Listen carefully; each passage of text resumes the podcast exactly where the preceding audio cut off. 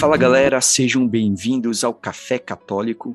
Aqui quem fala é o seminarista José e hoje nós vamos falar sobre o padroeiro dos padres. Vamos falar sobre São João Maria Vianney, também conhecido como Santo Cura d'Ars.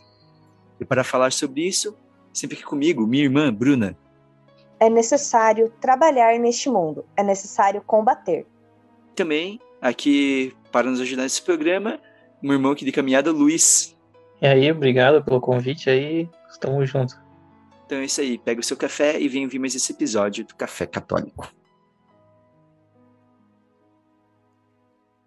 Então, para você que está ouvindo Café Católico na data da publicação, né, que é dia 4 de agosto, hoje é, dia, é o dia de São João Maria Vianney, né, e dia do padre também, né? Então, porque São João Maria Vianney, ele é o padroeiro dos sacerdotes e o que a gente quer aqui é um pouquinho tá na vida dele mostrar por que, que, né, que ele é o padroeiro é, dos padres, mas sobretudo dos párocos, né?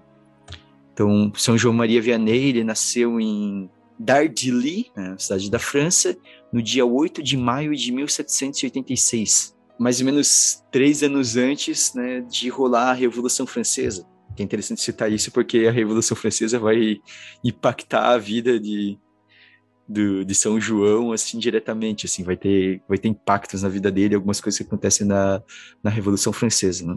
E bom, e daí né, ele nasce ali, a gente pode comentar um pouquinho primeiro sobre a família dele, né, a infância, o ambiente onde ele cresceu, tudo ali na, nessa localidade de Dargely, que era mais ou menos 10 quilômetros de, da cidade de Lyon, né, então era uma pequena, uma pequena comunidade. Ele é de uma família simples, né? Uma família, né, que acho que eram seis irmãos, né? né? Isso, ele era o quarto, ele era o quarto da, dos, dos uhum. filhos. Dizem que desde pequeno ele sempre foi muito piedoso, né? É uma pessoa assim, um menino muito devoto, né, de muita oração. Né? Mas eu acho muito interessante o que tu falou da Revolução Francesa, né? Porque o momento do nascimento dele ali, após ali, né, foi em 89, né? E ali nós, nós temos uma uma reviravolta muito grande né, na história, né? Principalmente para a Igreja Católica, né? Porque muitos padres foram, foram mortos, né? Por causa da dessa fidelidade que, que é dos padres, né? E, e, alguns tiveram que fazer um juramento, né? E, e os padres que não faziam esse juramento, muitos morriam, né? Então nós temos uma família que provavelmente dele era uma família também de muita piedosa, muita de oração, dentro de um cenário que isso não era muito bom, né? Não era muito bem visto, né? Sim, exatamente. Isso a família dele, né, ajudava, ajudou ele um pouco nesse exemplo, né? Então tem relatos que a, a, o, os pais dele frequentemente colhiam viajantes, acolhiam pobres, né? Partilhavam alimento, às vezes faziam, né? É, sopa assim para distribuir para as pessoas mais humildes, né? Tem até relatos às vezes do próprio pai de São João, né? É, diz uma noite em que falaram assim: ah, não vai, vamos ter que deixar alguns pobres sem comida, né? E ele falou: não, me deixa eu sem comida primeiro, né? E dá para quem precisa mais, né? Então, é, já tinha um pouco de exemplo em casa que ajudava. Mas daí, é como você falou, é, em meio a esse. O que acontece, né? Com a Revolução Francesa, é, há né, os idealistas, né, dos iluministas, né, que é, do iluminismo que eles querem é, eles proclamam né, um reino da razão, né, e vão ver a igreja, né, a fé, a igreja, sobretudo, como uma grande inimiga, né, que tem atrapalhado o desenvolvimento do homem. Então, é, começa uma grande perseguição na França, né, como você citou esse juramento, ou você jurava uma fidelidade, né, que você deveria ensinar de acordo, né, você tinha que, você podia professar sua fé dentro dos limites daquilo que a razão, né, da forma como eles enxergavam a razão tinha que ser. Quem não aceitava o juramento tinha que ser escondido, né? É. Então, a família dele acaba tendo contato com um desses padres que não aceitou né, o juramento, só que eles não tinham uma assistência constante, porque nesse, nesse período os padres que não aceitaram fazer esse juramento, se quisessem exercer seu ministério, tinham que exercer de maneira escondida, né? Então, não podia se né, atender normalmente nas paróquias, era uma coisa é, escondida, então, com poucas, poucos momentos, poucas celebrações, poucos atendimentos, assim. Tinha que ser meio agente secreto para conseguir fazer alguma coisa. Sim, sim. E é nesse ambiente que ele vai se desenvolvendo, né? muito interessante também, assim, né, dessa época, assim, de, dessa dificuldade, né, que, né, que, que, a gente vê na história, né, dele, mas também da, da igreja também, né, em, em total, né, uhum. mesmo com essa dificuldade, mesmo com todas essas perseguições, né, como Deus ainda coloca pessoas, né, como seus padres aí que não quiseram seguir esse juramento, né, e mesmo escondidos, tentavam, né, fazer algo, né, colocar talvez um, um sacramento, né, tentar, tipo, que nem pode ver que nós percebemos que, que, na história dele, de São João Maria, que tem um, uns dos relatos que eles faziam, às vezes, uma missa, alguma coisa, daí as pessoas ficavam meio que vigiando lá fora, né, alguns ficavam meio que, meio que, tipo, passavam na frente das janelas para as pessoas não verem né, o que estava sendo acontecido, o que estava acontecendo naquele momento, né? E mesmo assim, né, mesmo as dificuldades, Deus ainda coloca pessoas que, que vão até o final, né, que acreditam na, na verdade, né? Sim. É, por exemplo, a catequese para a primeira comunhão, São João ele recebe de duas freiras que estavam vivendo é, escondidas numa casa comum, porque a comunidade religiosa que realmente existia na, na região tinha sido dissolvida pelo governo, né? E daí algumas freiras se refugiam, e daí duas freiras, né, que estavam morando numa casa, assim, mas escondidas, só algumas pessoas realmente sabiam que elas eram freiras, e elas que dão a catequese para ele, né? É, para outras crianças. Então era assim tudo essa coisa assim, né, no contexto que não favorecia em nada, né, não, surge né, esse paz que, que desde muito cedo né, quer buscar Deus, né, e a gente vai ver né, quantas dificuldades se colocam na vida dele, mas ele sempre confiando em Deus, né, e porque Deus o chamou, ele vai conseguindo superar né, todas essas dificuldades. Né. Então, essa primeira era a própria o, o simples fato de professar fé que não podia, né? Mas que ele persevera ali. Um outro impacto que eu falei que vai impactar, né? Porque para além dessa questão da fé, vai impactar na questão dos estudos de São João Maria Vianney. E, a, e aqui vai ajudar a gente entender um pouquinho, a desmistificar uma ideia que se tem, é, muitas vezes que se ouve de São João Maria Vianney, de que São João Maria Vianney fosse alguém ignorante, né? É simplesmente piedoso, mas ignorante, né? É, e aí a gente vai entender o que, da onde que surge um pouquinho, né? Depois a gente vai, a forma avançando, vai ver certinho as dificuldades que ele teve, né? No, com, com, o estudo. Mas aqui começa por causa dessa influência, porque acontece com a, a Revolução Francesa, essa religiosa, o governo coloca que religiosos não poderiam mais ensinar. Né? Então, por exemplo, a única escola que existia na na cidade, na localidade né, de Dardili, onde Maria nasceu e cresceu, essa escola é dissolvida, porque eram os religiosos que cuidavam. E daí somente é, é, somente os leigos, somente as pessoas devidamente autorizadas pelo Estado poderiam ensinar. Só que não tinha pessoas suficiente para fazer isso tudo. Então acontece que quando chega a idade, né, que seria para São João começar a receber um estudo básico, ele não recebe isso. Então, seria para ele já começar a estudar por volta ali dos seus 6, 7 anos de idade, quando na verdade ele só vai ter uma oportunidade de começar a estudar aos 11 anos de idade.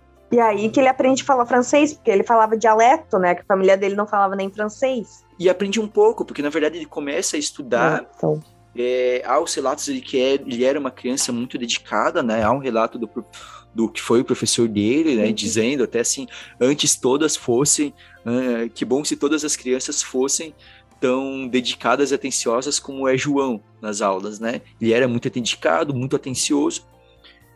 Só que também ele era de uma família humilde também, já tinha começado a estudar tarde e ele começa a, a, estudar, mas pouco tempo depois ele para, né? Ele estuda por um, por um breve período, né? É, por, por pouco tempo e, e, vai ajudar a família no campo, né? A família é uma família de camponeses e ele vai trabalhar, né? Um pouco como pastor, um pouco em lavouras também, né? E ele vai trabalhar para ajudar a família. Até tem umas histórias que falam, né? Que quando ele trabalhava, né? Ele, ele fazia altares, né? E ele brincava de rezar missa, né? Fazer procissões, né? Ele pregava com os amigos dele, né? Mostra que desde pequeno ali, né? Mesmo ali ele uma um anseio, né, por essa vocação, né? Diz que ele desde pequeno, né, ele já é, muito novo, ele já começou né, a manifestar um desejo de ser sacerdote, né? Ele comentava isso, apesar de que ele vai né, entrar de fato, buscar isso num período tarde para a época, né? Hoje ainda seria considerado bem novo, mas para a época tarde, né? Principalmente com 19 anos, né?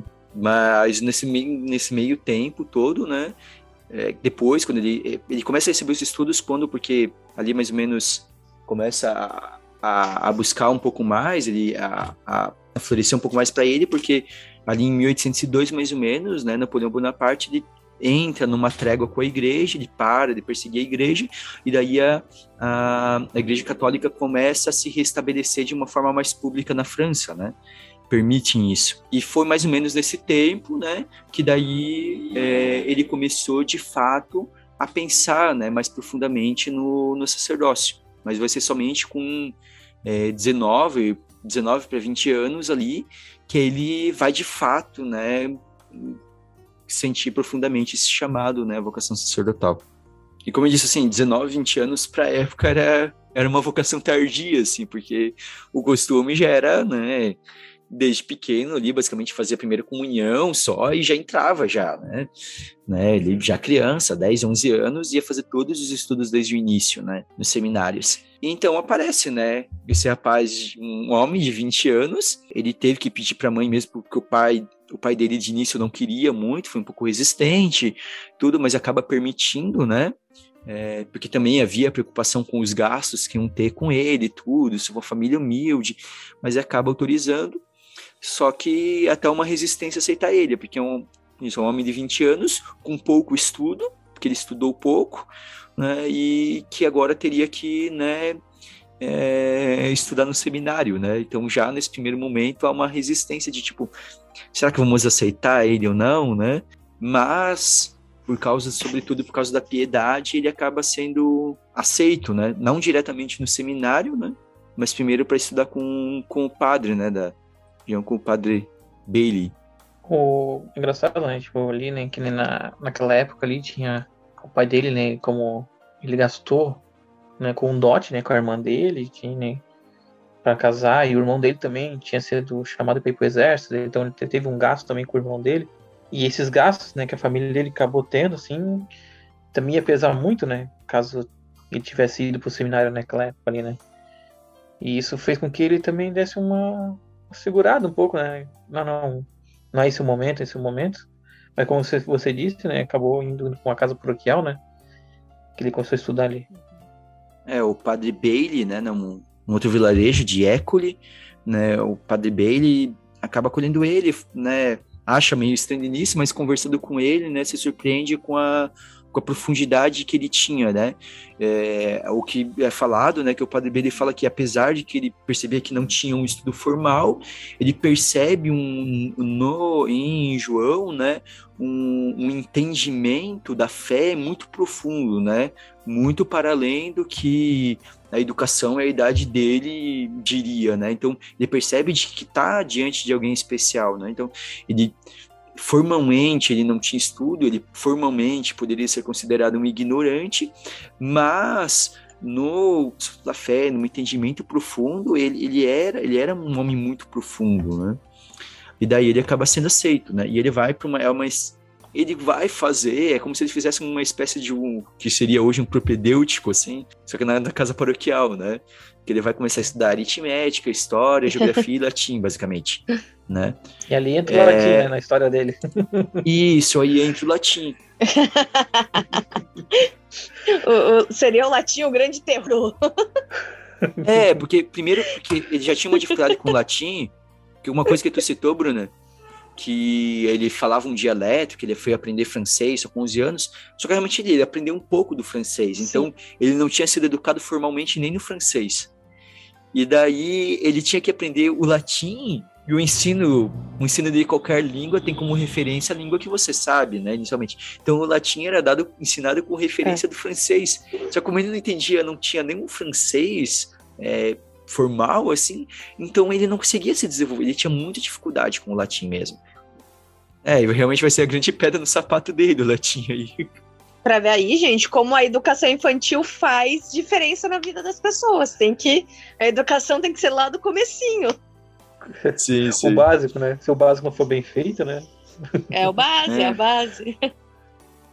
Que a gente vai estudar. É que eu acho muito engraçado isso, né? Porque que nem. Eu fiz um tempo atrás, eu fiz um curso de inglês, né?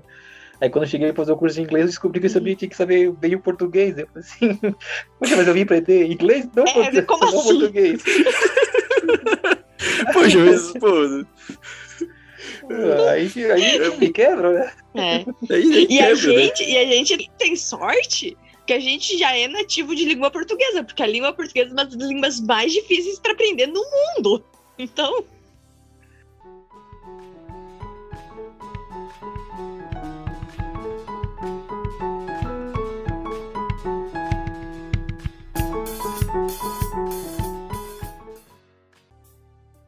É, vai dizer que ele tinha muita dificuldade, assim, um pouco ele continua porque o, o padre Bailey era, era provavelmente a pessoa que mais acreditava na vocação dele, né? E vai, ao longo da história dele, até ele ser ordenado, interceder muitas vezes por ele, né? O padre Bailey, esse padre que acolhe ele e cria uma grande amizade e tinha um grande carinho, acreditava muito na vocação dele. Então ele era muito paciente, insistia muito nos estudos com, com, com o Vianney, né? Fazia estudos à parte, se fosse necessário, tudo para que o Vianney conseguisse, né? Se o João Maria Vianney conseguisse, é, de fato, aprender e se desenvolver, né? Para que tivesse preparado quando fosse para o seminário mesmo, depois de estudar filosofia e teologia, né? Mas vai ter um, um, um grande problema com ele, que ele depois ele, né, ele vai para filosofia e tudo, mas no meio desses caminhos que ele vai ter que interromper os estudos em 1809, né? Em 1806 ele entra no seminário, em 1809 ele tem que desistir, ele tem que interromper os estudos, porque ele é convocado por exército de Napoleão. É, ele foi um erro, né? Acho que não era para ele ser convocado, né?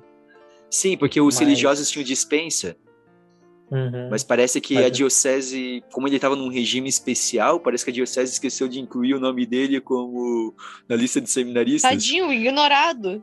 Esquecido, É. né? E daí, como ele não se apresenta e ele foge, ele é declarado desertor. É, que na verdade ele fica doente, né? Acho que ele fica doente, né? Aí ele vai pro hospital, daí mesmo assim ele vai para se alistar, né? E daí só que na saída, né, das tropas ali, Isso, ele, isso. foi na, ele passou É, na isso. igreja, né?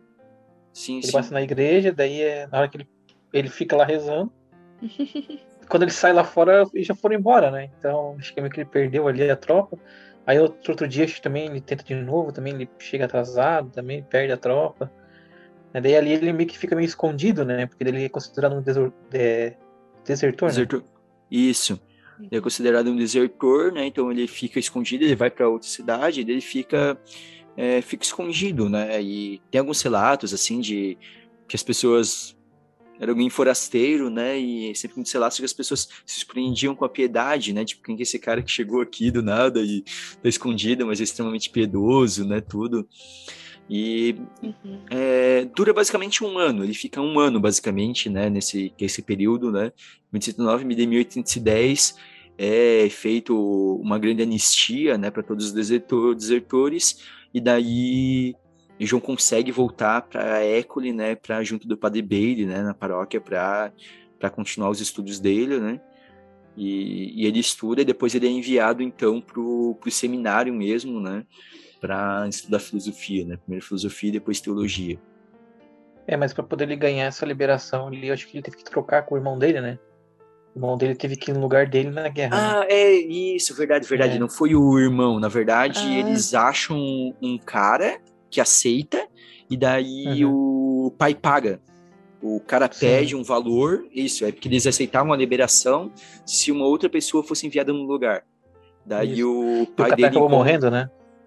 Isso, isso. Ele acabou morrendo. Daí o pai dele teve que pagar, Nossa. né? Porque o cara, o cara pediu um pagamento pra ir no lugar, né? Uhum. Uhum. É justo, justo.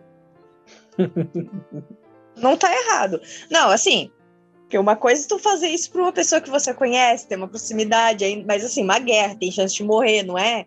Não é que nem Nurse que a gente, né, que o na, respeito sobre os militares brasileiros, mas convenhamos, não é a mesma coisa.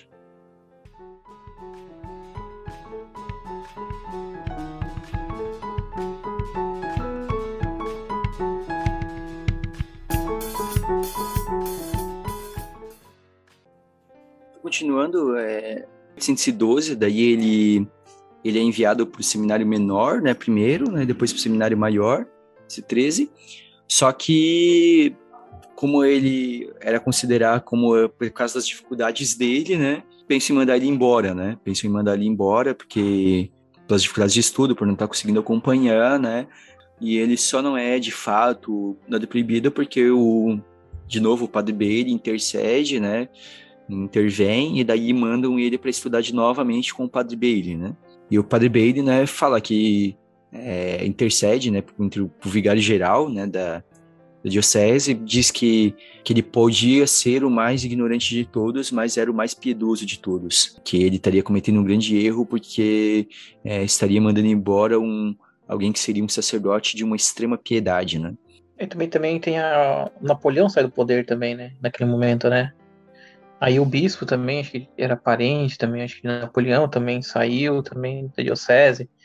Aí teve o, ali o Castilheiro foi o vigário geral, acabou assumindo a diocese, né? Sim, sim. E ele acabou acolhendo João Maria de novo, né? E daí, por causa da, da piedade de São João Maria Vianney, né, apesar das dificuldades dele, que ficavam com muito medo e falavam, ah, mas esse cara vai dar conta de cuidar de uma paróquia, vai dar conta de atender o povo, mas acabam acolhendo, né, e daí ele continua, né, estudando com é, o Padre Bailey até que ele é ordenado, né, no, em 1815, né? Ah, mas tem um, um, umas histórias, né? Antes dele ser aprovado a ordenação dele, tem umas histórias, assim, de intervenção divina ali para ele poder. É, uma história que eu já ouvi em muitos, em muitos lugares, mas tá vendo uma biografia mais completa e não chegou a citar isso exatamente. Mas diz que teria a história de que teria chamado e falaram que, que alguns o chamaram de burro, que não sabe de nada de teologia, né? Daí falou assim, ah, como que podemos promovê-lo, né, ao sacramento do sacerdócio? Daí ele teria respondido, né? Sansão matou 100, 100 filisteus com a queixada de um burro. O que acha que Deus poderia fazer com um burro inteiro? mas, mas é um pouco interessante pensar, isso daí eu fiquei pensando, lendo sobre isso, pensando uns dias um amigo meu veio me perguntar, né? Ele perguntou, né? Falando como que eram os estudos, ele falando como que eram os estudos no seminário. Ele perguntou, ah, mas e se alguém reprovar no seminário alguma coisa, né? Eu falei para ele, cara, tipo assim, claro que se leva um pouco em consideração a capacidade intelectual também, porque afinal vai estar ensinando o povo tudo, mas não só isso que a gente se considera, né, até hoje quando vai se ordenar alguém, né? É, se pensa, né, na, qual é o empenho da pessoa, né? É uma dificuldade de fato ou ou, ou é porque a pessoa não, não tá fazendo a parte dela, né? Porque tem essa diferença, né? Então, a gente vê muito aqui, né, de, de São João, ele tinha as dificuldades, né, por tudo que a gente falou, por todas, pelo fato de ele não ter estudado na infância, por todas as dificuldades que ele teve de estudo, então era mais difícil para ele, né, estudar. Mas ele nunca deixou de tentar, né, ele nunca deixou de buscar, né, ele era muito empenhado nos estudos dele. E uma pessoa muito humilde, né, também, né. Tem muito interessante, assim, que dessa ordenação dele, né? É que para ir para sua ordenação ele teve que caminhar 100 quilômetros, né? Ele tem que fazer uma caminhada Nossa. ali, né? Porque. Nossa, Nossa. senhora! Mas foi uma ele... maratona? É, imagina, porque ele pegou a, a, sua roupa, colocou ele na sacolinha e foi, né? Porque o bispo ele não, não estava na região, né? Estava na sua capela particular. Daí ele teve que ir até lá, né? Então, naquela época, imagina, não, então, o único meio de transporte que ele tinha é os pés, né? então eu teve que andar os 100 km até a capela do bispo. É. Imagina, tipo, tu tá aí em Brusque e a gente na cidade de Meu. Brusque, ele fala assim, ah, tu vai ser ordenado, mas tem que vir a pé até Joinville. Meta a sacolinha ali e vai. Uma caminhada legal. Pelo menos hoje tem mochilinha, né? Pra ser melhor, tem tênis. É, hoje tem uma mochila, dá pra colocar uma garrafinha d'água.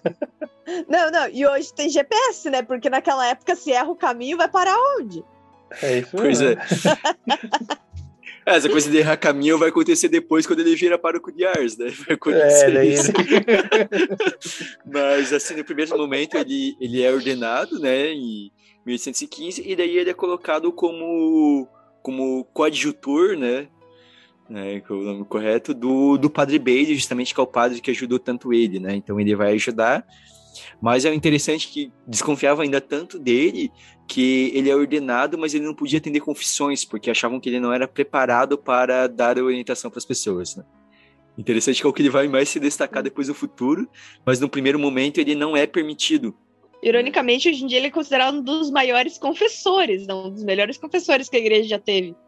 É, é interessante que isso era meio comum um pouco na época. Haviam padres que às vezes as pessoas consideravam que não eram capazes, eles eram às vezes ordenados só para rezar a missa.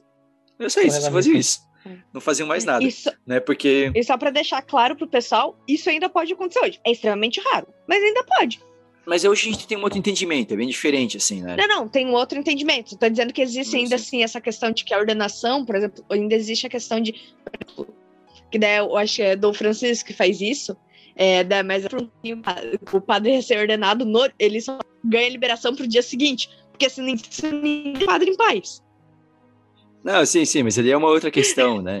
é, não, é... é uma brincadeira, mas foi aí que eu descobri que o padre pode não receber logicamente a. Sim, sim. É, né? ele então, tem que ter autorização, né? É, é, que é, o sacramento convém do bispo, né? Sim, sim, é. todos os sacramentos, né? O, é. o todos os sacramentos, o que é, o, os padres são auxiliares do bispo somente, né? O responsável uhum. é sempre o bispo. Né? O padre auxilia o bispo. É, e daí ele vai trabalhar então com o padre Bailey ali, primeiramente, e até 1818, quando daí o padre Bailey morre, né? O padre Bailey morre, e o pessoal fica assim, tipo. Tá, e o que, que a gente vai fazer com esse padre? a gente enfia ele onde?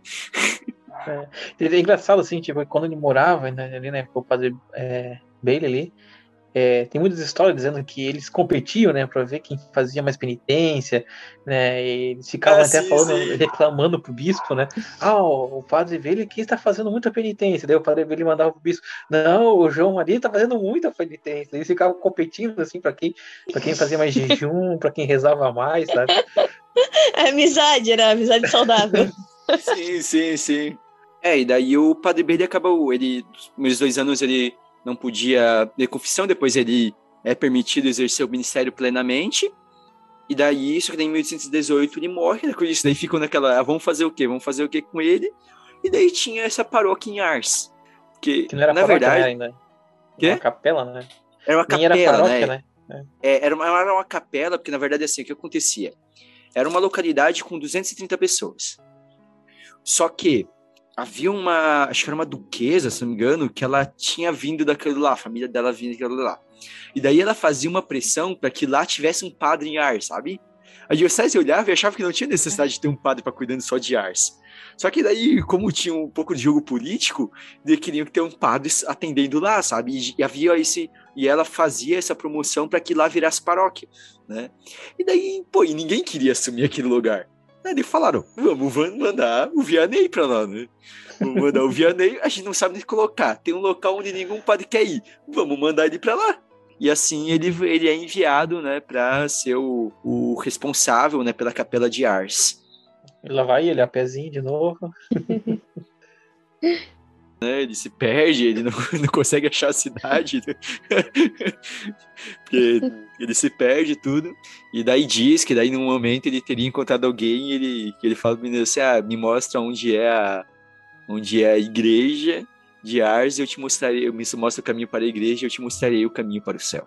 O cara era cheio das frases de efeito, né? Frases de efeito, é, frases de efeito. A gente tem até uma estátua dele lá com esse menino, né? Lá em Ars, lá, né? Sim, sim, é sim. Os é dos mais famosos, né?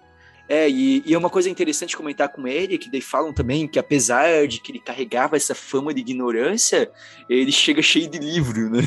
Ele chega com um monte de livro, né? Que ele estava sempre, apesar, ele tinha essa fama de ignorância, mas ele lia muito, né? Ele, é, para além, ou, ou ele estava fazendo, né? Ou ele estava rezando, ou ele estava atendendo o povo, ou ele estava lendo, né? Geralmente ele estava fazendo uma dessas três coisas, assim, sabe? Ele lia bastante, né? Então, mesmo com essa fama, ele chega com muitos livros, né? Então, é basicamente o que ele leva para a paróquia são livros, basicamente, né?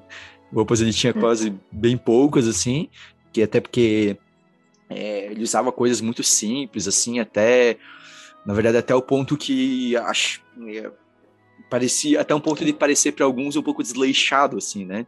Com as roupas dele, assim, né? Porque realmente ele usava uma batina, assim, bem bem velha, bem batida, assim. Mas daí então ele assume, né? Então, 1818 ali, e que ele vai ficar né, até a morte dele em 1859. Tá, é aí, é daí que vem daí chamarem de Santo Curadars, que quando eu mais nova eu achava que era do porque tem uns que são curadars, eu outros chamam de, de. Eu achava que era completamente diferente. Cura é algo como responsável, né? Então ele era o responsável por Ars, é. né? Então o cura Dars, é. cura de Ars. E daí em uma cidade que tinha acabado de passar por uma realidade pós-revolução francesa também, né? De um, né, um, um povo ali que, que, tinha um momento ali, tipo, da, da história ali que estava difícil, né? porque até eu acho que naquela época foi mudado né, as semanas por décadas, né? Não era mais sete dias, mas a semana era contada a cada dez dias, né? E também se os nomes dos meses também foram mudados, né? Isso tudo para tentar tirar um pouco dessa, dessa, influência da Igreja Católica, né? Né? Do sim, domingo, sim. né? Dos dias dos santos, né? O dia da Revolução Francesa foi contado como o ano 1, né? Ele tinha começado recomeçado o ano a partir da, do, da Revolução Francesa, né? Sim, sim. É, e ele encontra uma um local que havia ficado muito tempo sem assistência, né? Apesar de sim. que algumas missões que tinham rolado e tinham sido instaladas algumas coisas que permitiu que ainda persistissem algumas pessoas ainda um pouco mais piedosas, mas de maneira geral era um povo sem instrução. Né? Então ele pega uma, uma realidade de um povo que não tinha conhecimento nenhum da igreja e nem educação de maneira geral, assim, tinha também, né? Então, um povo bem. Tem muito interesse. É um povo largado, era um povo largado, é. era um é. povo que tinha é, sido abandonado, porque... basicamente. Sim, uhum. não tinha assistência nenhuma, né? E é o que ele pega e ele vai começar a trabalhar, né? Aí isso que é engraçado que tem uma frase que ele chega na igreja, né? Ele fala assim, ele fala assim, essa igreja não será capaz de conter a quantidade de pessoas que virão aqui né? E já ali já dizia, né? Tipo, ele acha bem confiante, né? Tipo assim. E é interessante que ele quase sai de ar, sabia? Porque em 1820, dois anos depois, ele é transferido, é, vem uma transferência dele para uma, pra uma outra paróquia. Ele aceita, e ele até arruma as coisas dele para fazer via viagem. Daí tinha que atravessar um rio. Daí no, no dia que ele vai atravessar, tipo, inunda, daí ele tem que voltar para Ars e no fim acaba sendo cancelada, né? E é interessante que um pouco, em dois anos, né? Ele, aí a gente vai começar a comentar um pouco das histórias, dificuldades que ele tinha. É, ainda havia as perseguições, ele batia muito de frente, mas aqueles mais piedosos, quando ficaram sabendo que ele ia ser transferido de Ars, ficaram revoltados, né? Então, até diz com a fala, que é uma pessoa que fala assim: se for preciso, deveríamos apertar o pescoço do vigário geral, do geral, até que ele aceite deixar o nosso padre aqui, sabe? É um pouco, é um pouco exagerado, né? Mas assim, vê como assim, porque eles os mais piedosos, eles já percebiam que eles estavam diante de um padre especial, né? Então eles não queriam perder aquele padre de jeito nenhum. Se né? os mais piedosos queriam enforcar o, o, o, é, geral, imagina os outros. O que eu tava pensando, isso eram os mais piedosos. É. Misericórdia. É, porque ele, porque ele vai tendo muitos problemas, né? Então, porque uma das coisas primeiras que ele bate de frente e, e muita gente fica brava com ele é porque era muito comum ter festas né, nos domingos, principalmente na, na área rural, né? E, então eles não tinham nenhum senso assim de guardar o domingo, nada. E ele chega sendo bem, bem duro em relação a isso, né? Em relação a, ao, às festas, tudo, né? É, até mesmo ao ponto de, de, de às vezes, é, recusar, né, dar serviço para algumas pessoas se elas não parassem de ir nas festas do domingo, né? E aí ele vai atraindo a revolta de alguns, né? É, o pensamento daquela época, né? Acho que ele chegava até a negar a Eucaristia, né? Para algumas pessoas, né? Isso, é... isso. Ele, ele, ele é fruto, ele, é, ele, é, ele é fruto um pouco do seu tempo, coisa que depois até vai falar que ele vai mudar um pouco, arrefecer um pouquinho, né? Mas ele vem de uma. Ele foi ensinado, educado numa moral católica na época que era que era muito que a gente chama de manualística, né? Muito, digamos, meio legalista, assim. É, é e pronto, é, é ou não é, sabe? Né? Não tinha, tipo, muito espaço para conversa, né? Então, assim, ele tinha sido educado daquela maneira, ele acabava, principalmente no início do ministério, vivendo, assim, muito muito a, a ferro e fogo dessa maneira, mas dessa maneira, mesmo desse jeito dele, mas como ele era um, um homem de muita oração, de, de muita piedade, é muito acolhedor, muito, muito preocupado com todos, mesmo com esse jeito às vezes muito firme dele, em alguns momentos ele vai conquistando o povo, né? Ele vai conquistando. As homilias e... dele, né? Que era muito boa, né? Também, né? Isso, as homilias dele. E, e, diz né, que há uma mudança dele nas homilias justamente quando, num primeiro momento, ele tentava seguir um pouco o que era meio que um modelo na época, que era se basear nas leituras de, homilia, de homilias dos, do, da patrística, né?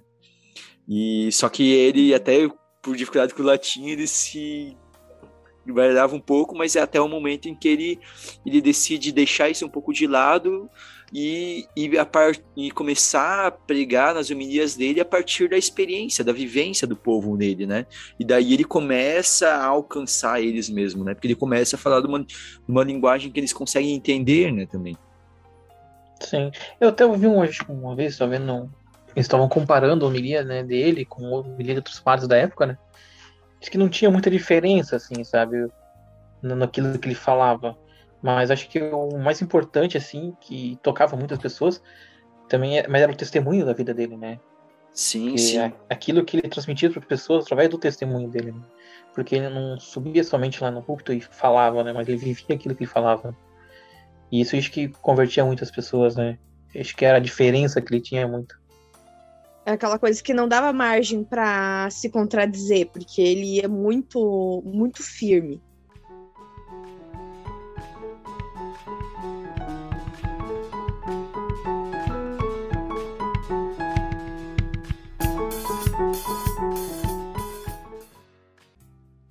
É, e ele vivia uma vida de oração muito profunda, né? Então, ele dormia cerca de três horas por dia somente, né? Ele acordava de madrugada e ficava rezando, seja adoração, rezando o terço, né? Tanto também que é uma coisa, por exemplo, que, que o passando mais antes, mais novo ainda, ele faz a consagração, ainda ainda antes de, de entrar para o seminário tudo, ele faz a consagração à Nossa Senhora, né?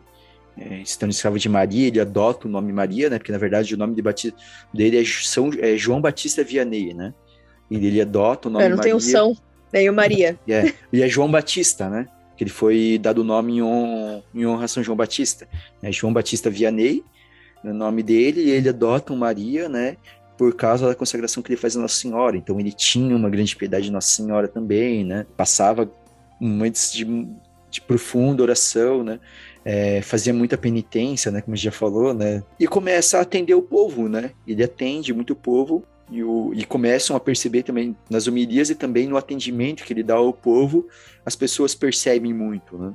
Até se falava que se a pessoa quisesse encontrar ele, né, a pessoa tinha que ir na igreja, né, porque lá na igreja eles saberiam que ele estava lá rezando, né, que ele, muitas vezes as pessoas ah, vão com tal padre, tal padre, ah, vai na casa paroquial, né, Aí não, ele sempre uhum. estaria na igreja, porque sempre está lá rezando, né? É, a casa paroquial é até interessante, falar da casa paroquial é uma coisa interessante que é, ele, ele, ele mesmo cuidava da casa paroquial, né? Ele, ele nunca aceitou ter alguém para cuidar, né, da casa paroquial. Ele não, não queria, ele, ele preferia não ter ninguém. É interessante para essa época. Ele cozinhava, ele limpava a casa. É porque ele tinha. Uhum. É, é um interessante que daí é link com uma coisa que eu lembrei que a gente passou, porque antes de entrar num seminário, chegou a ter uma mulher que se declarou para ele, que se apaixonou por ele e que queria casar com ele, né? Eu não sabia, pera lá, pera lá. Sim, sim, sim. Isso é bombástico. Eu vi uma mulher, né, um pouco antes, quando ele estava com seus 18 anos, 18 anos antes, pouco antes dele decidir né, entrar seminário, a uma mulher que queria uhum. se casar com ele, né? É, mas ele diz não, né? Ele recusa, né? É, ele recusa porque ele já sentia esse chamado. E depois ele para evitar ele era muito preocupado ele se preocupava muito com como que as pessoas iam olhar aquilo né? E ele havia muita preocupação de não se aproximar indevidamente das mulheres. Até por isso ele tomou a decisão para ele próprio que ele que não queria nenhuma mulher trabalhando na casa. Ah, agora fez até mais sentido. De vez em quando, algumas senhoras da paróquia iam, iam limpar, assim, mais profundamente a casa dele, mas daí ele, ele só permitia quando ele não estivesse em casa. Ele não estava em casa, eles iam lá limpar, mas, ele, mas de resto ele mesmo limpava, ele cozinhava, hum, é, ele mesmo dava com ele mesmo, né? Cuidava da casa paroquial. Uhum. Tem, tem, tem umas histórias que quando ele tava na casa paroquial ele ouvia uns barulhos, né? Ele ouvia uns barulhos à noite e tal, ele ficou meio assim, daí ele chamou algumas pessoas para ir lá ajudar ele, né? Pra, pra se defender, né? Caso fosse um ladrão, um bandido, né? Todo mundo com armas, foices, né? Lá pra tentar defender o padre, né? Aí ele foi percebendo que umas coisas se mexiam meio sozinhas, os barulhos, né? Aí depois ele descobriu, né, que quem era o diabo, né, que tava tentando Sim. ele, né? Sozinho, então, né? Preferia o bandido. Daí ele disse, não, não, mas ele falou assim, não, pô, se é o diabo pode ir embora, porque daí com o diabo eu sei me lidar. eu me garanto. É, com o bandido eu não sabia muito, mas com o diabo eu me dou um jeito. Eu aqui preferindo bandido? É, é, é, é. é realmente, ele... Épica, né? Ele era bem. Ele, ele passou por vários períodos assim de ser atormentado, da né? assim, mas tormentações, os tormentos que ele passava, assim, ele só ia cada vez mais firme no ministério dele, né? Em todo o trabalho dele. Sim, e a fé, né? Ele disse que a fé em Nossa Senhora ajudava muito sim, ele, sim. né? né? A intercessão é. dela, né? É isso de ataques que ele sofreu, tipo, a cama dele chegou pra pegar fogo, umas coisas assim, né? E ele sofreu muito ataque das pessoas, né? Sobretudo nos dez primeiros anos, né? Diz que os dez primeiros anos foram os anos mais difíceis dele, né? Depois ele meio que daí meio que consegue conquistar quase que todo mundo, assim, e até quando daí a fama dele começa a crescer para a região, né? Mas os dez primeiros anos ele passou muitas dificuldades. Uma das mais complicadas foi uma moça que era vizinha da casa paroquial. Ela se com alguém e apareceu grávida, né? E, e disseram ele era o pai, né? Que ele seria o pai. Nossa! É. Colocaram na conta do padre. É, e é interessante que ele poderia brigar, tudo, mas ele preferiu não comentar o caso. Ele preferiu não comentar o caso, chegou até a ajudar a moça. porque a moça estava com vergonha porque a moça tinha envolvido com alguém e depois ela mesma admite que não era nada disso, né? Mas somente um ano e meio depois de começar as histórias, né, que vai ser de fato tudo esclarecido. Assim, a né? criança né? já tava. É. já Mas tá assim, grande. poxa, isso, isso é uma coisa. Pô, meu, imagina o quão tenso é, né, pro, pro padre, né, é, acusar né, que ele se envolveu lá com mulher e que ela tá grávida e eu... não, eu fico imaginando, eu espero... Na minha cabeça é o teste DNA do ratinho. Meu Deus. É, não tinha um ratinho naquela época, quem é que ia ajudar, né? Não, eu, eu, eu, eu, eu, fico, eu fico sincero, eu fico sincero, partilho eu como um seminarista aqui, talvez o futuro padre, que isso daí seria meu maior terror, alguém inventar um negócio desse, sabe? Tipo... Porque assim... Imagina. A, porque assim, mesmo que você explique depois, até pra você explicar, muitas vezes o estrago já foi. explicando às vezes, né? É, tá explicando, continua, provando. continua, vai ter gente que vai continuar uhum. achando, vai a, parece que a fama pega, né? E é interessante como ele passa, ele passa com serenidade, sabe? Porque como ele tinha consciência de que ele não tinha feito nada, né? Que Deus estava com ele, ele passa com serenidade por isso, sabe? Ele não se revolta, ele não briga, o que de certa forma seria até o direito dele, né? Ele poderia, né, lá, assumir o jeito dele, falar com quem ali, que é calúnia, né? Mandar a guria falar a verdade. É, e ir atrás de é. cada um que espalhou a mentira, né? Mas ele prefere não fazer isso. Ele prefere simplesmente confiar em Deus, né? Ter essa fé em Deus e falar, não.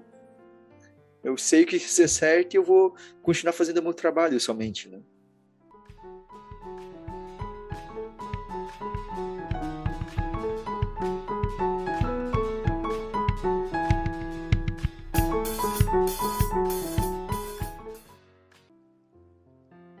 Até depois ali, né, que tava, tava falando ali, né, que ele começou a ficar um pouco mais famoso, né, na região, né. Ali, acho que daí Ars, ele ganha uma, acho que uma linha de trem, né, começa a passar por Ars, né, ali, né. Isso, de Lyon para Ars. É, que muitas pessoas começaram a procurar ele para se, se, confessar, né. E aí isso fez com que a, o governo tivesse que fazer uma linha de trem para facilitar esse acesso a essas pessoas, né né, chegava a passar cerca de 80 mil pessoas por, por ano, assim. Se você pensar para a época, a população bem menor era muita gente, né? Imagina. Pensa, é uma cidade que no início, quando ele recebeu, era 300, 230 habitantes. Imagina, passar 80 mil pessoas por ano, sabe? Na, na cidadezinha daquela ali. Né? E daí, para atender todo mundo, ele passava às vezes 15, 16 horas no confessionário. Olha, 80 dividido por 365 são 19, 219 pessoas mais ou menos por dia. Para um padre Nossa. sozinho entender confissão, olha, nem a Aparecida não consegue. Sim, Partido sim. do Norte lá que tem um monte de padre atendendo confissão. Imagina, é. um sozinho não, as filas... conseguia atender 219? É muita quando, coisa. Quando chegou no auge, as filas eram as filas eram de dias, as pessoas faziam filas de dias para para ser atendidas por ele, assim, sabe? Ficava acampadas. Isso que diz que ele não, não, não, não é de achar que ele, ele era que ele, que ele demorava, ele era bem prático com as pessoas. Ele ficava tipo 5, 10 minutos no máximo com cada pessoa. Era muita gente mesmo, não é? só, tipo assim, tirando alguns casos que a pessoa realmente precisava de uma orientação espiritual, era a confissão mesmo. Ele ouvia a confissão, dava uma orientação, ele era bem prático. Só que é interessante que nesse pouco cinco minutos, ele muitas vezes ele transformava a vida da pessoa. A pessoa saía é. muitos relatos de numa, no, no, nesse, numa confissão ali de cinco minutos, a pessoa mudar completamente de vida, né? É interessante, né? Porque estava diante de um, de um homem que vivia a santidade mesmo. Né? Até que ele não gostava muito, né? Que as pessoas muito chamavam ele de santo, e alguns milagres que acabavam acontecendo, né? Ele foi, as pessoas iam lá, falavam, né? Ah, você que fez o milagre, você fez o milagre. E ele não gostava muito disso, né? Ele até falava que era a Santa Filomena, né? Que era uma santa que Sim. ele tinha muita devoção. Daí ele falava que não era ele, mas era, foi a intercessão de Santa Filomena, né? né? Porque ele não gostava muito dessa que as pessoas ficavam chamando ele de santo, né? Sim, sim, é. Tanto é interessante que isso da devoção de Santa Filomena diz que ela era uma santa pouquíssima conhecida e é ele que basicamente difunde a devoção a Santa Filomena na França. Ela se tornou uma devoção forte na França de Santa Filomena e por causa de São João, né? Sim. Um é. pouco como tu disse, assim, por causa da humildade dele, da humildade dele, não queria que atribuíssem nada para ele, né? Sim, sim, também né, um pouco da sua humildade, né? Também é, acho que muita pessoa, muitas pessoas, né, imagina você, para uma época, né, você ter 200 e poucas pessoas, uma rotação né, de pessoas num lugar e a, o trabalho e os relatos né, dele dormir pouco, né, isso desgasta muito a pessoa, né, e, e as pessoas vendo, né, porque praticamente as pessoas viam nele já um santo, né? Um santo em vida, né? Muitos santos, né? Fizeram, tem esses relatos, né? Tem o Padre Pio, né? Já davam em vida, assim, sinais, né? Dessa santidade, né?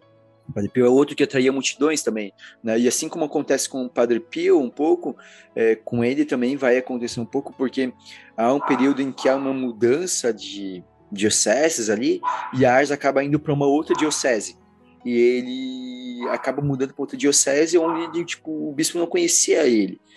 E, e, eles acham muito estranho, assim, pô, mas por que que tá, esse monte de gente vai de outras paróquias atrás desse padre, né? E, uhum. e para os próprios, ou a opinião entre os outros padres era sempre muito variada, né? Havia aqueles que adoravam, né? Há relatos de padres que diziam que, nossa, que a, que os meus paroquianos que foram lá para ser atendidos voltam aqui transformados e a minha paróquia se torna ainda melhor. Mas havia muitos padres que não gostavam dele, sabe? E não conseguiam compreender, né? Até porque eu disse assim, como é, ele usava, ele andava de uma batina velha, assim, ele, ele era um cara muito cuidadoso com as coisas, assim, diz que ele era estava tudo sempre muito limpinho, mas quando se tratava dele mesmo, ele chegava até o ponto de talvez ser um pouco desleixado, assim, porque ele não ligava muito para isso. É, eu já vi relatos também disso. Diz que a igreja, né, a igreja que era muito, muito bela, né, a igreja, né, quando ele ia comprar as coisas, ele sempre comprava o melhor, né, o mais bonito, né, e mais, é, mas para ele Qualquer coisinha tava bom. A própria, a própria a casa paroquial diz que aqueles que via, acabavam indo na casa paroquial, no momento falava que, meio que era sempre impecável, sempre extremamente limpa, mas ele, ele mesmo, né? Ele em ele si era, tipo, qualquer coisa tava boa já. E diz que, assim, era hum. muito forte na época, assim, na, na França, assim, que principalmente, na verdade, não só acho que na época, mas até hoje, de certa forma, assim, você tem um pouco aquele visual, e daí o né? O padre tá sempre bonitinho, arrumadinho, daí eles achavam muito estranho, porque ele destoava muito dos outros padres, né? Mas, assim, então ele acaba, investigações, assim, tudo, mas com o tempo é, eles vão percebendo, né? é, o bispo enviando algumas pessoas para investigar, tudo vão percebendo a santidade dele, né?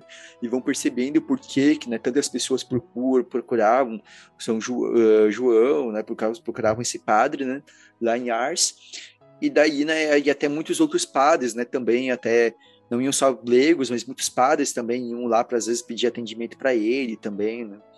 Isso do atendimento, eu vi uma frase, né, que diz que ele falou para um Aí eu não sei o que, que é um co-irmão. É co-irmão, é co-irmão mesmo? Eu tô confusa se isso é uma palavra só ou se esqueceram um espaço. Mas enfim. Aí ele fala para um, uma pessoa que. Sobre a questão de como que ele fazia para os fiéis é, espiarem os pecados, né? Ele disse: assim, ah, eu dou uma penitência pequena para eles e o resto eu faço por eles. É por isso que ele, que ele, que ele dizia assim, que ele passava tanto tempo rezando, tanto tempo fazendo penitência, porque daí ele estava ajudando os outros. Ah, é verdade, eu vi também um pouco disso. É, ele, ele dividia né, a pena né, com a pessoa, né? Ele, uhum. Ah, se, ah, você tem que e rezar dois Pai Nosso, vamos dizer exemplo, e falava para a pessoa, uhum. não, reza um. Que um ele, quem rezaria era ele, né? É, e é interessante que ele vai é, não sei se talvez esteja ligado um pouco a isso, mas eu até eu falei que no começo ele era um pouco mais rigoroso, e cita-se que nesse período, quando ele está como pároco, uns anos depois, é, são publicadas né, em francês as obras de teologia moral de Santo Afonso de Ligório, né? E, uhum. e Santo Afonso de Ligório, para a época, ele foi muito importante, ele é considerado padroeiro da moral, sobretudo porque, é, apesar de que é, para hoje não, não cabe tanto para a gente, mas para a época foi muito, muito importante para o revolucionário, porque depois de séculos em que a teologia moral era basicamente o cumprimento de regras, né, havia caído por esse caminho, infelizmente, é, Santo Afonso de Ligório é aquele que vai colocar a importância de você é colocar a pessoa no centro. Fala assim, eu não tô, quando falando imoral, eu não posso falar somente da lei que a pessoa tem que cumprir, mas eu tenho que olhar primeiro para a pessoa, né? diz que São João lê as obras de Santa Afonso de Ligório e ajuda ele a se aprofundar, a melhorar ainda, a crescer ainda mais nos atendimentos dele, né? Porque daí ele, ele até arrefece um pouco assim de, de entender um pouco mais e trabalhar mais continuamente com as pessoas, né? É, eu, acho, eu acho interessante ver por esse lado, porque para perceber como todos nós a gente é, a gente sempre tem algo para crescer, né? Então, inclusive ele que uhum. sempre muito piedoso, sempre de, apresentou sinais de santidade desde o início, mas ele também cresceu, né? Ele continuou aprendendo depois de sacerdote, né? Então, é, continuou lendo, se atualizando, né? Ao ponto de fazer o, o ministério dele crescer cada vez mais, ser cada vez mais frutífero.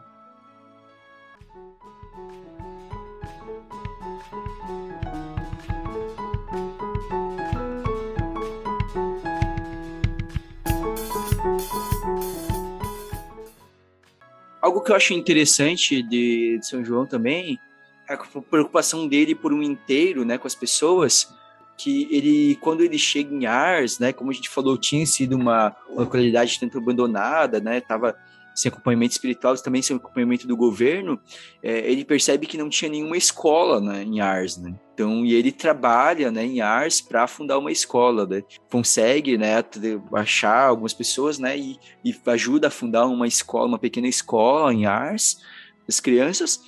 E também ele vai fundar um, uma espécie de um pensionato para mulheres que vai ser chamado de A Providência. E esse pensionato é muito interessante, né? Com esse nome é Providência, porque ele acolhe das que queriam viver ali para ter uma educação mais profunda, tudo, tanto religiosa quanto educação de maneira geral. Ele acolhe primeiro que chegam primeiro são algumas meninas mais abastadas, assim, né? Mas depois ele acaba, a partir disso, identificando, às vezes, algumas meninas que eram órfãos ou até mesmo que tinham os pais, mas cresciam assim meio largadas, ele acolhe, né, nesse pensionato. E algumas pessoas falavam que ele deveria cobrar, né, das, da, das famílias que eram mais abastadas, cobrar uma mensalidade, né, para os mais pobres não cobrar, mas uhum. pessoas mais ricos Mas ele falava não, ele se recusava a cobrar qualquer coisa, né? Ele falava: Não, eu não vou cobrar nada e eu vou confiar na providência divina. Né? E daí as famílias ajudavam a providenciar né, o alimento e tudo mais que precisasse, materiais para manter essa espécie desse pensionato que tinha. E ali vai ter muitos relatos de muitas crescem ali numa. crescem muito na piedade, né? Umas a se tornar religiosas, outras se casam, mas vão viver uma vida muito próxima de Deus, né? Mas é interessante é como ele tem essa preocupação não somente com o lado espiritual, mas com o lado intelectual, com a formação, né? Acho que ele, ele tinha essa consciência de como era precisa, precisa desenvolver o ser humano como um todo. Né?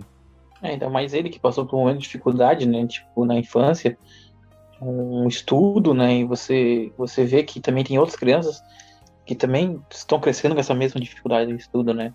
E você vê que você pode dar a elas uma oportunidade de ter o ensino básico, né? Acho que isso é muito importante para ele também, né? E ele confiava muito na providência divina, mas eu vi uma história também que ao mesmo tempo que ele confiava na providência divina, ele aprendeu a ser um pouco prático algumas coisas como pároco.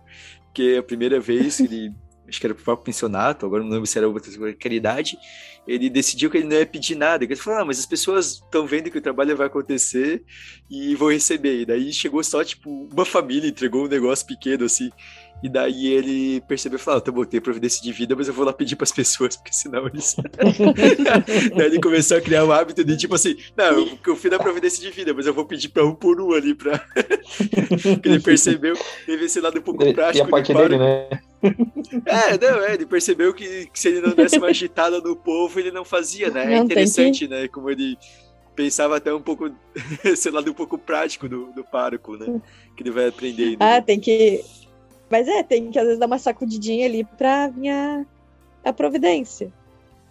Eu lembro, tipo, que uma vez, né, ele, eu vi uma história que ele pediram pra ele ir numa casa de uma senhora bem rica, né, pra pegar uma doa, doações, né, né, uma doação pra, pra ele, lá pra igreja. E ele foi, né, pra buscar a, a doação, pegou doação, mas quando ele voltou, ele voltou até sem as calças, né, por baixo da batina, porque ele acabou doando pra todo mundo na estrada. sim, sim, sim. É, diz que tinha esses relatos até quando ele era mais novo. Diz que o pai dele uma vez foi e comprou uma calça nova para ele, e no mesmo dia ele foi e deu a calça para alguém e o pai ficou bravo. É, ele era muito desapegado, assim, né? Então tava sempre ajudando, né? Os outros, assim. É isso que no fim cativava as pessoas, né?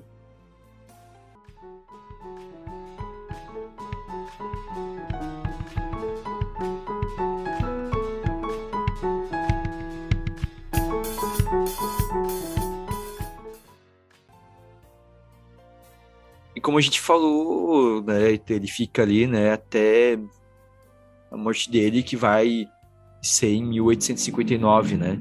Então, quando vai chegando os últimos anos do, do, de vida dele, né, realmente ele era muito famoso, né, que a gente falou, eram as, as grandes peregrinações que tinham para Ars, né, que falado, né, tive que fazer linha de trem, tudo especial para lá, então, que realmente tinham muitas, muitas, muitas, muitas pessoas, né? vários relatos, pequenos relatos, de que ele tinha consciência, já muita consciência de qual o dia que ele ia partir, assim. Ou pelo menos de que o fim dele estava chegando, assim, muito próximo, né? E também a saúde dele não estava muito boa também, né? Sim, As sim. penitências que ele fazia, né? Ele dormia muito no chão, né? Ele comia muita batata, né? E muitas vezes essas batatas eram, eram podres, né? Estavam podres e... E essa, essa alimentação, esse jejum que ele fazia, essas penitências acabou meio que também debilitando um pouco a saúde dele, né? É, a gente não pode ignorar o fato de que a gente tem que. Ele, ele ia num extremo, assim, também, né? Então ele realmente o corpo dele, né?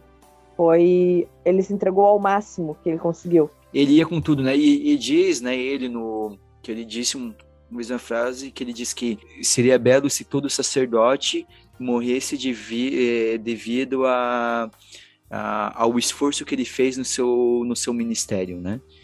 É, então, ele tinha essa consciência, de certa forma vai acontecer isso, né? Ele se exaure tanto no ministério dele, né, que é, até o momento em que ele acabou morrendo, né? Com 73 anos, né, que ele vai morrer, né? É, mas tem alguns relatos, né, que diz que ele que ele vai percebendo, assim, acho, talvez percebendo a saúde dele, talvez com o sinal de Deus, tudo. Mas tem, por exemplo, lá, entrega um véu humeral para ele, né? E fala, ah, você vai poder usar, vai poder usar isso na, na festa do corpo, do corpo de, de Cristo. E ele fala assim, ah, ele falou, não, na verdade, talvez seja bom guardar para outra pessoa, porque eu não vou chegar a usar isso daqui, sabe? E, e, de fato, ele não. Ele acaba morrendo antes, né, da, da próxima festa, né, do corpo de Cristo que teria. É, e, e outras coisas, né? Ele, ele revela, né? Tem uma senhora que, que via sempre, pelo menos uma vez por ano, né? Confessar e ser atendida por ele, e ela faz o atendimento e ele vai e fala para ela assim: Ah, daqui três semanas a gente se vê. Daí ela diz que ela não entendeu, assim, tipo, meu, mas três semanas, será que o padre vai, vai vir me visitar? E daí ela morreu no mesmo dia que o padre. Ela morreu três semanas depois, ela morreu no mesmo dia que ele. É. Caraca, gorou a mulher! Olha, é, dá pra ver por esse lado. Dá pra ver por esse lado. Não, ele desejou algo bom pra ela. Agora eu só vou pensar é. assim, ó. Próxima vamos, vez que um padre né? piedoso, um padre bem piedoso, assim, fumei velhinho falar isso pra mim, eu vou ficar sem dormir, eu acho. Imagina o padre Olha, velhinho pra você chega. Ó, daqui dois semanas. Ele foi pro céu, acho que se, ela, se ele encontrar ela, ele também foi, ela foi pro céu também. É, pelo menos você foi pro céu, né? Pelo menos você fala assim, não. Pelo menos você vai se encontrar. Mas se o padre. Se o padre fala isso pra mim, eu vou, já vou me deixar marcadinho então, pra semana ali, uma confissão, fazer tudo certinho pra garantir meu lado, pra dar uma reforçada. Entendeu? Tem que morrer em um estado bom. e ele chega, me engano, se ele chega a comentar para uma pessoa, né, que mais ou menos seria o dia dele, mas ele pede para não falar para ninguém e falar assim, não conte, porque senão, senão todas as pessoas vão querer vir para cá fazer os ter um último atendimento e não vou conseguir atender ninguém, né? Então, tipo, é porque com a fama que ele tinha, né, se todo mundo descobre que tipo, ah, é, e no fim ele acaba morrendo, né? No dia 4 de agosto, né, de 1859, né? Que é o dia que é celebrada a festa dele hoje, né? E o dia do padre. Diz que né, na, na missa, foi, foi presidida a missa de corpo presente pelo bispo, né? E vinha mais, tinha mais de 300 padres presentes, né? E milhares de pessoas. Porque nesse momento todos já, vinha, já tinha virado praticamente, digamos assim, unanimidade, assim, na questão da santidade. Não havia mais, mais dúvidas sobre a santidade dele, né? No início ele passou bastante dificuldades. Passou tantas dificuldades que ele até mesmo disse que se ele tivesse sabido anteriormente é, quantas dificuldades ele passaria em Ars, ele, ele teria morrido antes de chegar em Ars. que ele não teria conseguido aguentar se ele ficasse sabendo de antemão tudo que ele ia passar. Né? É, e daí ele foi, né? 15 anos depois, né, em 1874, ele foi declarado venerável já, né? Daí em 1905 foi beatificado e em 1929, né, o Papa Pio XI canonizou ele. É, em 1925, o padre Pio XI canonizou ele. Em 1929, fez dele patrono dos, dos párocos. Então é um grande, um grande exemplo aí, né? Oh, pera. A gente esqueceu de citar uma coisa sobre o sucesso dele. A gente não contou da, da historinha do. História do quê? Do exorcismo? Conta aí, então. Ah, eu não sei ela bem. Eu sei, tipo, meio como meio assim por cima. É porque é. eu não sei, eu não sei essa história de jeito também, então. Eu não conheço também. Tá. Eu não conheço. Tá, assim, isso aí eu lembro que é uma das coisas que eu acho engraçado. É que diz que ele havia necessidade de um exorcismo. Ele foi fazer o exorcismo, né? Tava lá. Ah, eu aí, lembrei. Fazendo as orações em latim, fazendo ritual. fazendo rito, sabe? Como manda. E o demônio olhou assim. É? O demônio falou assim: ó, quero te avisar que eu vou sair, mas não é por, porque você tá mandando, não, mas é porque eu não quero mais ter que aguentar esse teu latim fágico, esse latim ruim. Agora eu lembrei que ele falou assim: vou sair porque você é santo, mas o latim tá todo errado. a gente não sabe assim o, o, quanto que é verdade, porque tem algumas histórias que às vezes né, vão se misturando, assim, tudo. Mas realmente, assim, é, é interessante é. como de uma pessoa que era considerada incapaz, pessoa taxada de burra, e eu, isso é uma palavra que eu, eu detesto quando as pessoas usam, né, para alguém, chamar é. alguém de burro, ele se torna um exemplo, que, que eles achavam que ele não seria capaz, né, ele se torna o exemplo, né, daquilo, né, achavam que né, quase ninguém achava que ele seria capaz de ser padre, e ele se torna um exemplo né, para todos os padres. Eu acho que assim, algumas coisas da história dele são um exemplo não só para os padres, né? Não só para os padres, mas para todos nós, né? Da perseverança dele, né, diante do chamado que ele tinha. Chama para mim também a atenção como a gente pode ser para os outros como o Padre Bailey foi para ele, né? Aquele que lutou e acreditou pela vocação dele, né? lutou tanto, né? O padre Bailey, lá, o padre dele que estudou ele, que tantas vezes intercedeu, né? Às vezes a gente pode estar nessa situação, né? Que a gente pode ser. Sim, foi um exemplo vai... para ele, né? Sim, foi um exemplo. Foi um exemplo muito grande, né? Porque às vezes, ah, que nem São João, ele foi, ele foi santo, né? Considerado santo para a igreja, né? Mas foi também um pouco por causa de, desse padre Bailey que deu esse exemplo também de vida para ele, né? não foi talvez um santo levado aos altares, né? Mas também foi um exemplo de santidade para São João, né? E como é necessário que a gente tenha essa atitude, é, essa atitude de acreditar que a pessoa, por mais que, sei lá, às vezes a gente sabe, nós temos um, um estudo, um preparo, aí a gente vê a pessoa fazendo algo tosco, é o olhar que Santa Teresinha dizia, né? Olhar e ver que a pessoa, provavelmente ela tá fazendo aquilo com, acreditando que tá certo, fazendo aquilo de todo o coração. E a gente tem que saber colher a pessoa nessa situação, orientar. Né? Não simplesmente também deixar fazer de qualquer jeito, mas orientar, como o padre ele vai fazer com ele, e insistir em ensinar para ele. Interessante uma coisa que eu gosto de refletir às vezes, porque a gente vive num, numa cultura que parece que o, o sucesso é simplesmente medido sempre pelas multidões, né, pelos números, é milhões, é milhões de visualizações, milhões de curtidas, é, locais cheios, né? E eu, como o Papa Francisco fala para nós que se você faz a diferença na vida de uma pessoa, você a sua vida encontrou sentido, né? Então, olhando ali para o Padre Bailey, né, a vida dele encontrou sentido, e provavelmente ele cumpriu a missão dele porque ele conseguiu fazer a diferença na vida do de São João, né? E às vezes a gente pode ser isso, né? E daí eu ofereço com vocês, é, às vezes você não vai mudar o mundo, mas talvez você possa mudar a pessoa que vai mudar o mundo, né? né? Talvez você não vai ser o cara é. que vai ser impactar multidões, assim, mas às vezes você ali, né, conversando, apoiando, atendendo, acompanhando uma pessoa e essa pessoa vai ter um impacto para milhões de pessoas. E a gente tem que aceitar, às vezes, fazer esse papel, de ser o papel da pessoa que vai passar invisível, vamos colocar assim, vai passar ignorada pela história, mas que fez a sua parte. Então é isso. E daí lembramos também, né, que né, hoje, né, São João Vianney, para você que está ouvindo no dia da publicação, né, é dia de São João Vianney, dia do padre. E rezem pelos padres, né? Porque às vezes a gente quer um padre santo na paróquia, mas a gente esquece de rezar porque o padre vira santo. então rezem muito pelos padres, né? rezem pelos sacerdotes, rezem por seminaristas, né? Eu e o Luiz aí estamos no caminho, né? E tantos outros também, né? Uhum. né? Rezem pelas vocações também incentive, deixem as pessoas ir, mas também sem fazer pressão. Isso. Reze, incentivem, né, para que tenhamos cada vez mais santos sacerdotes, assim, né? O exemplo de São João Maria Vianney. Amém. Então é isso. Agora vamos para as nossas dicas culturais. Então, vamos lá. Bruna, tem alguma dica para dar? Eu fiquei pensando o que, que eu ia indicar. Né? E daí eu pensei em um filme que o nome é estranho, o José vai saber do, provavelmente do que se trata, mas é Molokai, a Ilha Maldita. E que por mais que o nome pareça ser de um filme de terror, um negócio assim meio tosco, é a história, é a biografia de um santo e de um padre que, assim como São João Maria Vianney, morreu de exaustão, de entregar toda a sua energia. Molokai era uma ilha de leprosos, é por isso que é a ilha maldita. Obrigado, Bruna. Luiz, sua dica? A dica do filme que eu, que eu dou é o do, do filme de Santo Antônio, né? Ele é um filme bem recente, ele é de 2002. Né? Ele tem até tem na Amazon Prime, né? Caso alguém queira assistir. É um filme ele, que a maioria dos filmes de Santo às vezes são muito antigos, né? E esse é um filme bem é, não tão atual, mas ele é bem atual, ele é bem gravado, né? E ele também traz essa história de um santo, né? Que que muitas vezes foi desconfiado, né?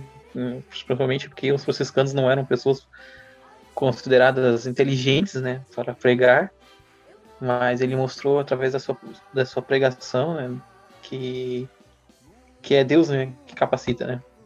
Bom, eu vou indicar uma biografia de São João Maria Vianney, o livro Santo Cura d'Ars, do Francis Trochu. Acho que é assim que fala, não sei como se pronuncia. Uh, então, assim, é bem, bem completo, né? Muitas das coisas que eu comentei aqui eu estava. Na verdade, não estava lendo, eu estava ouvindo esse livro como audiobook. é, então é isso aí. Pessoa que tem dinheiro, pessoa que tem grana, vai escutar audiobook. Mentira, José economizou, gente. José não tem dinheiro, é seminarista. É. A gente vive tudo da Previdência. É... Então é isso, Bruna, considerações finais? Nos sigam no Instagram, no arroba café.católico. E a partir da nossa bio, entrem também no nosso grupo, tem um link para o grupo no Telegram. E você que puder também nos escute pelo aplicativo da Aurélia. É a plataforma que paga os podcasters por play, né? Então a gente ganha algumas moedinhas que nos ajudam a manter esse projeto, para dar uma melhorada na qualidade, né? Então é isso. Luiz, muito obrigado por ter nos ajudado aqui nesse programa. É, eu que agradeço. Compartilhe aí para que esse programa possa chegar a cada vez mais pessoas, para que possamos sempre estar tá evangelizando, né? Envie para nós aí seus testemunhos também, é, pode ser por e-mail, pode ser por Instagram, pode ser no Telegram, onde você preferir. Né? Mas compartilhe com a gente, né? É, é sempre uma motivação, né? E também às vezes pode é, alcançar outras pessoas também cima de vocês. Bom, então é isso. Um grande abraço a todos e até o próximo Café Católico.